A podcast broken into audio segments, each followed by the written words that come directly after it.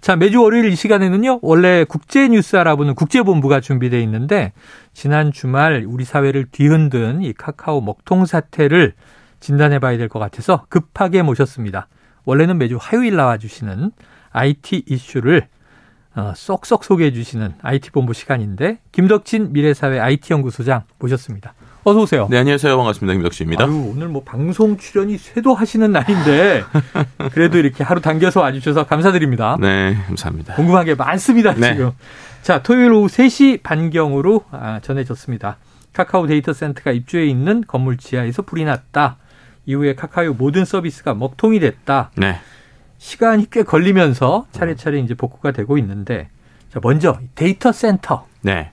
뭡니까 이게? 데이터 센터라는 게요. 쉽게 말하면 우리가 회사를 요즘에 IT 회사들이 운영이 되려면 네. 고성능의 컴퓨터, 서버 뭐 이런 네네네네. 것들이 필요할 거잖아요. 네. 근데 이거를 자기네 회사 안에 구축할 수도 있고 어. 이런 것만 전문으로 관리하는 센터에 음. 서버를 빌려서 쓸 수도 있어요. 아웃소싱을 할 수도 있다. 네, 근데 대부분 회사들이 아무래도 효율적인 방식에서는 당연히 큰 곳에서 한 번에 관리하는 게 편하니까 네네네네. 그래가지고 대부분이 데이터 센터를 빌려서 쓰는 방식입니다. 음. 카카오 같은 경우도 여러 곳에 데이터 서버를 빌려서 쓰고 있는데 그 중에서 이번에 불이 난 게 SK C&C에서 운영하고 있는 데이터 센터에 음. 화재가 난 거죠. 그러니까 명확하게 말하면은 어 이제 카카오 자체의 서버의 문제가 이제 그 화재 때문에 생긴 거지만 화재가 네. 일어난 곳은 SK C&C가 운영하고 있는 데이터 센터라고 보시면 될 것 같고요.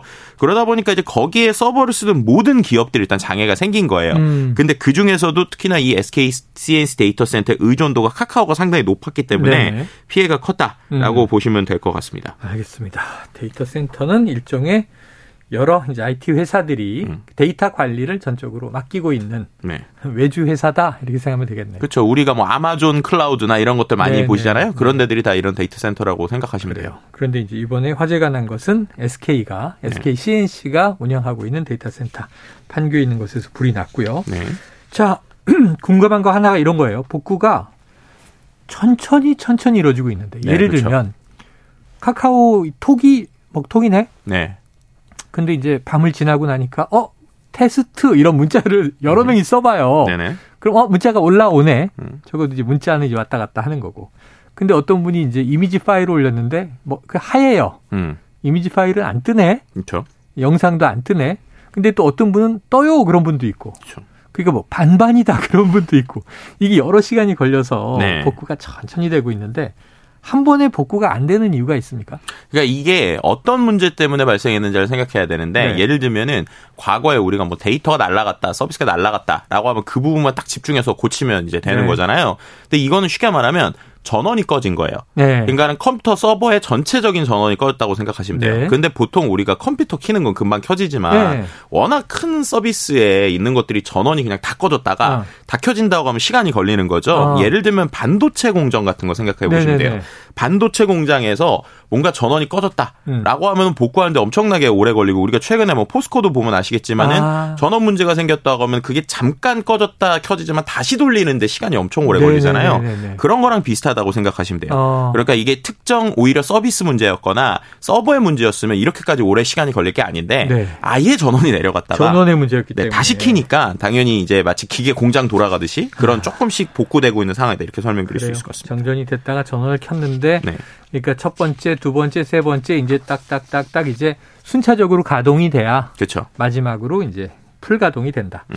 자, 많이들 얘기하시는 게 이렇게 큰 기업에서 운영하는 서비스는 이 보통 예비센터, 그렇죠. 뭐이 백업 시스템, 음흠. 이른바 이중화 이런 게 돼 있어야 하는데 카카오 측은 어떤 어떤 상태였을까요, 실제로? 그 지금 이게 뭐 내부에 있는 분들 얘기도 좀 들어보고 음. 또 이제 운영에 대한 여러 가지 보더라도 일단 이원화라고 하는 게 여러 방식이 있어요. 네네네. 우리가 예를 들면 컴퓨터에 있는 파일을 음. 뭔가 복사한다고 생각해 보세요.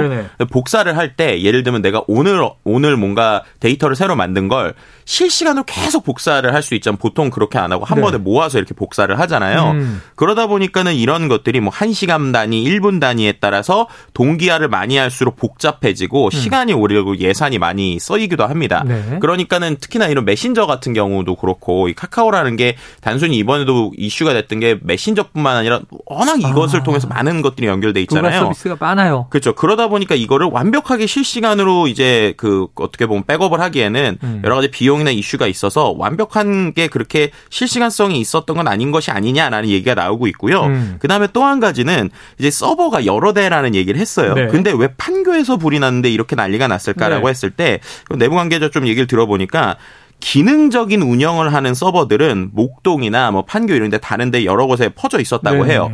근데 이제 우리가 로그인을 하는 인증 서버라는 게 음. 있잖아요. 음. 인증 서버는 판교에 다 몰려 있었다고 네네. 합니다. 그러니까는 예를 들면 파일에 있는 데이터는 문제가 없는데 아. 로그인을 하게 해주는 쉽게 말해서 네. 우리가 접속을 하게 해주는 서버가 불에 타거나 전원 이제 정확하게 불 때문에 전원이 꺼졌기 네. 때문에 이게 딱 어떻게 보면 발목을 잡은 거죠. 그러니까 야. 우리가 뭐든 들어가야 되는데 병목 같이 하나가 생기니까 현관문은 거기 있었는데 그렇죠. 그게 문제가 터졌다. 네네 그렇게 이제 생각을 하시면 좋을 것 같고요. 네. 네. 그 다음에 이제 앞서서 말씀드린 이 UPS, 그러니까 지금 그래서 이게 왜 이렇게까지 도 오래 걸리고 음. 이게 왜 이렇게 그럼 준비가 안 됐느냐에 대해서 또 한 가지 얘기를 해볼 건 네. 지금 이제 화재가 난 것으로 추정되는 게 이 데이터 센터에 있는 UPS라는 장비거든요. 그러니까 네. UPS라는 장비 쉽게 생각하면 우리가 어, 많이 들어보실 텐데 뭔가 이렇게 화재가 아니라 이렇게 정전이 나거나 음. 이럴 때 이제 임시 전원을 이제 연결해 줄 수 있는 장치란 말이에요. 근데 이게 전원 양이 많아야 되다 보니까 요게 또 배터리가 엄청 많이 있습니다. 아. 근데 이게 불이 난 거예요. 쉽게 예, 말하면. 예. 그러니까 불이 나니까 어 이게 불이 다 붙을 수 있다고 생각하니까 음. 그냥 전체 전원을 내린 건데요. 보조 장치까지도. 정확하게 하면 보조 전원을 이제 채워 주는 게 고장이 났더니 음. 이 시스템 전체를 이제 전원을 내린 거죠. 네. 그러니까 이거를 그냥 병원에 쉽게 비유를 하면 이런 예. 거예요.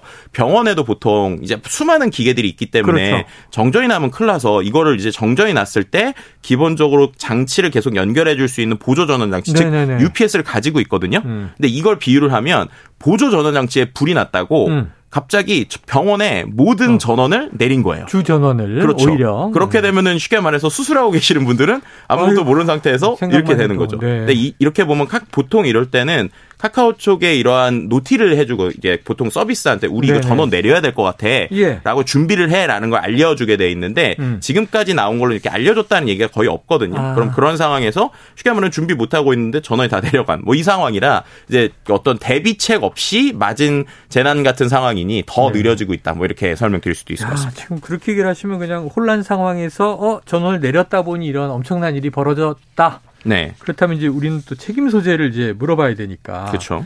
자, 소장님 어쨌든 카카오 관계자분하고 이야기를 음. 많이 나누셨다고 들었습니다.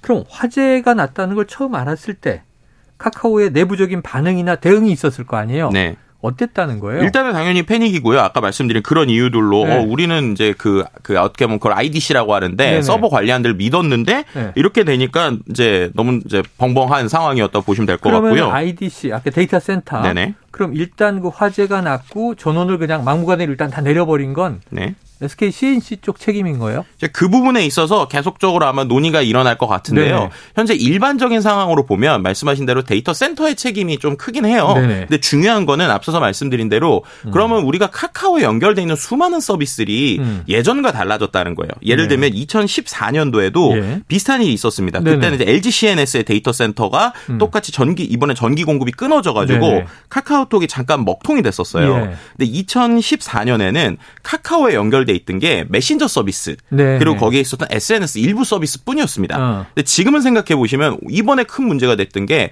그 안에 은행도 연결돼 그렇죠. 있죠. 또 교통도 연결돼 있죠. 그렇죠. 많은 것들이 연결돼 있는데 아 이게 회사들은 오히려 지금 나눠지고 있는데 네. 서비스가 하나로 연결돼 있다라는 것에 이제 사람들이 어떻게 보면 충격을 거죠. 받았던 거고요. 네. 특히나 그 중에서도 금융 같은 경우에는 음. 일반적인 은행 회사들도 그런 것들에 대한 상당한 보안에 대한 철저하거나 음. 대비책을 세우게 돼 있는데 이게 오히려 무료 서비스에 문제가 생긴 게 아니라 음. 그런 금융과 같은 중요 서비스에까지 영향을 미쳤다라는 음. 면에서 카카오 역시도 어떻게 보면은 피해나 책임 소재 논란에서 벗어날 수는 없다 이렇게 좋아요. 좀 설명드릴 수 있습니다. 바로 그 대목입니다. 네. 이러한 문제를 뭐 포함해서 여러 가지 문제가 터질 수 있습니다. 실제로. 네. 그런데 카카오 내부에 이제 백업 시스템이나 혹은 재난 매뉴얼이 있었던 것이냐. 네.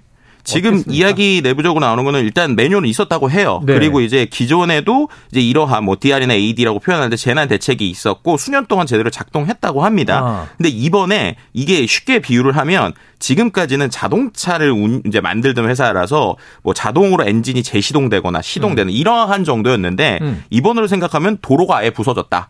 그래서 이제 본인들이 음. 생각할 수 없는 수준이어서 의미가 없던 이제 자신들의 재난 대책이었다라고 네네네. 지금 얘기하고 있는 거라고 보시면 될 것 같고요. 이제 그런 입장에서 계속 뭐 책임 소재에 대한 이야기는 좀 나올 수 있는 상황인데요. 어. 근데 역으로 그럼 이상 이, 이 얘기를 계속 또 많이 하세요. 그럼 네이버는 지금 네. 그래도 SK C&C 센터에 그러니까요. 네이버 서비스도 일부 있었거든요. 많이 비교가 되더라고요. 네, 근데 그게 왜 그랬느냐라고 할 때 핵심 중에 하나가 데이터 음. 센터의 얘기가 나옵니다. 네. 이게 뭐냐면 아까 말씀드린 대로 큰 회사 그러니까 이런 데이터를 다른데 이렇게 그 임, 이제 어떻게 보면 다른 데서 운영을 해준다고 네. 했잖아요. 근데 이제 카카오나 네이버 수준이 되면 워낙 데이터가 많으니까 그렇죠. 자체적인 데이터 센터, 그러니까 자체적으로 그런 데이터를 관리하는 센터를 음. 운영하고 싶은 게 당연한 거예요. 그래서 네이버는 이미 어, 이러한 데이터 센터를 많이 가지고 있습니다. 네. 특히 최근에 춘천에 대규모 예. 데이터 센터 예. 만들었거든요. 음. 그런 것들 때문에 카카오가 지금 데이터 센터가 없는 게 이슈 중에 하나라고 볼 수 있는 것이죠. 자, 이렇게 좀 자체 데이터 센터가 구축돼 있는 경우에는 네. 이런 문제는 발생하지 않을 것인가. 아까 논점을 딱 보니까 네. 우린 자동차만 관리하는데 도로가 무너졌어요라는 건 네. 외부적인 문제가 터져서 우리는 속수무책이었어요. 불가항력이었어요. 이런 얘기인데 이 데이터 센터를 좀 내부화했을 경우는 음. 괜찮을까요? 네, 이제 데이터 센터를 내부화하면 앞서서 이제 네이버 같은 그러한 식의 방식들이 가능한데요. 네. 문제는 이제 데이터 센터를 그럼 카카오가 안 만들려고 한 건 아니고 음. 2010년부터 계속 만들려고 시도는 했었어요. 네네. 근데 데이터 센터라고 하는 어떤 건물이 뭐 님비나 핌피 같은 걸 좀 많이 또 갖게 오기 때문에 음. 어떤 애 우리 앞에 지어줬으면 좋겠다, 아니었으면 좋겠다 이러다 네네. 보니까 논의들이 계속 길어져서 결론적으로는 2022년에 이제 시작을 해서 안산시에 2000 2023년에 준공됩니다. 네. 그러니까 이제 어떻게 보면 카카오 입장에서도 곧 이게 준공되니까 조금만 버텨보자. 약간 아. 그런 생각이 아니었을까. 이런 상황에서 좀 문제가 커졌다라고 볼수 있을 것 같습니다. 그래요, 그래요. 자, 이게 참 내부에서 어떻게 이런 대응들을 또 해나갈지도 문제지만 이 과도기적인 문제가 있어요. 네. 자, 그래서 결국 이제 비대위를 출범시켰더라고요. 그렇죠. 특히 문제가 이제 피해 보상인데 음. 피해 보상 카카오 유료 서비스 이용 약관을 보면 정상적인 서비스 제공에 지장이 있으면 보상을 할 수 있다. 이렇게 이제 적혀 있다고 하는데 네. 보상이 어떻게 이루어져야 좀 합리적이라고 생각을 하십니까? 일단은 무료 서비스 부분에서는 좀 이렇게 보상이 좀 이슈가 있을 수 있을 것 같고요. 음. 근데 중요한 거는 말씀드린 대로 뭐 지금 택시 운전하시는 분들도 그러시겠지만은 9만 9천 원짜리부터 요즘에 유료 서비스가 상당히 많거든요. 네네네. 그럼 유료 서비스 부분에서는 아마 보상이 있을 수 있을 것 같고요. 음. 근데 이제 보상의 타이밍이나 범위가 문제일 것 같아요. 예. 말씀드린 대로 결국 어쨌든 서버를 관리하고 있던 SK CNC나 이것을 어느 정도 정도까지 보상의 범위를 잡을 것이냐 그리고 거기에 있는 또 이제 어 보험회사 이런 것들에 대한 논의들이 있기 때문에 음. 이게 빠르게 나올 것 같지는 않고 음. 이런 계산들이 좀 이루어지지 않을까. 근데 뭐 카카오가 도의적인 측면에서 네. 먼저 이렇게 선 어떤 제공해 줄 수 있는 이런 부분도 좀 생각해 볼 수 있지 않을까 싶습니다. 그래요. 먼저 제공하고 또 정확한 보상은 시간을 가지고 나올 것이다. 자, 지금 이제 정부도 움직이고 있습니다. 윤석열 대통령의 언급도 저희가 일부에서 전해드렸는데 이게 뭐 아무리 민간 서비스긴 하지만 네. 국가 기반 통신망에 준한다 이런 얘기도 나왔어요.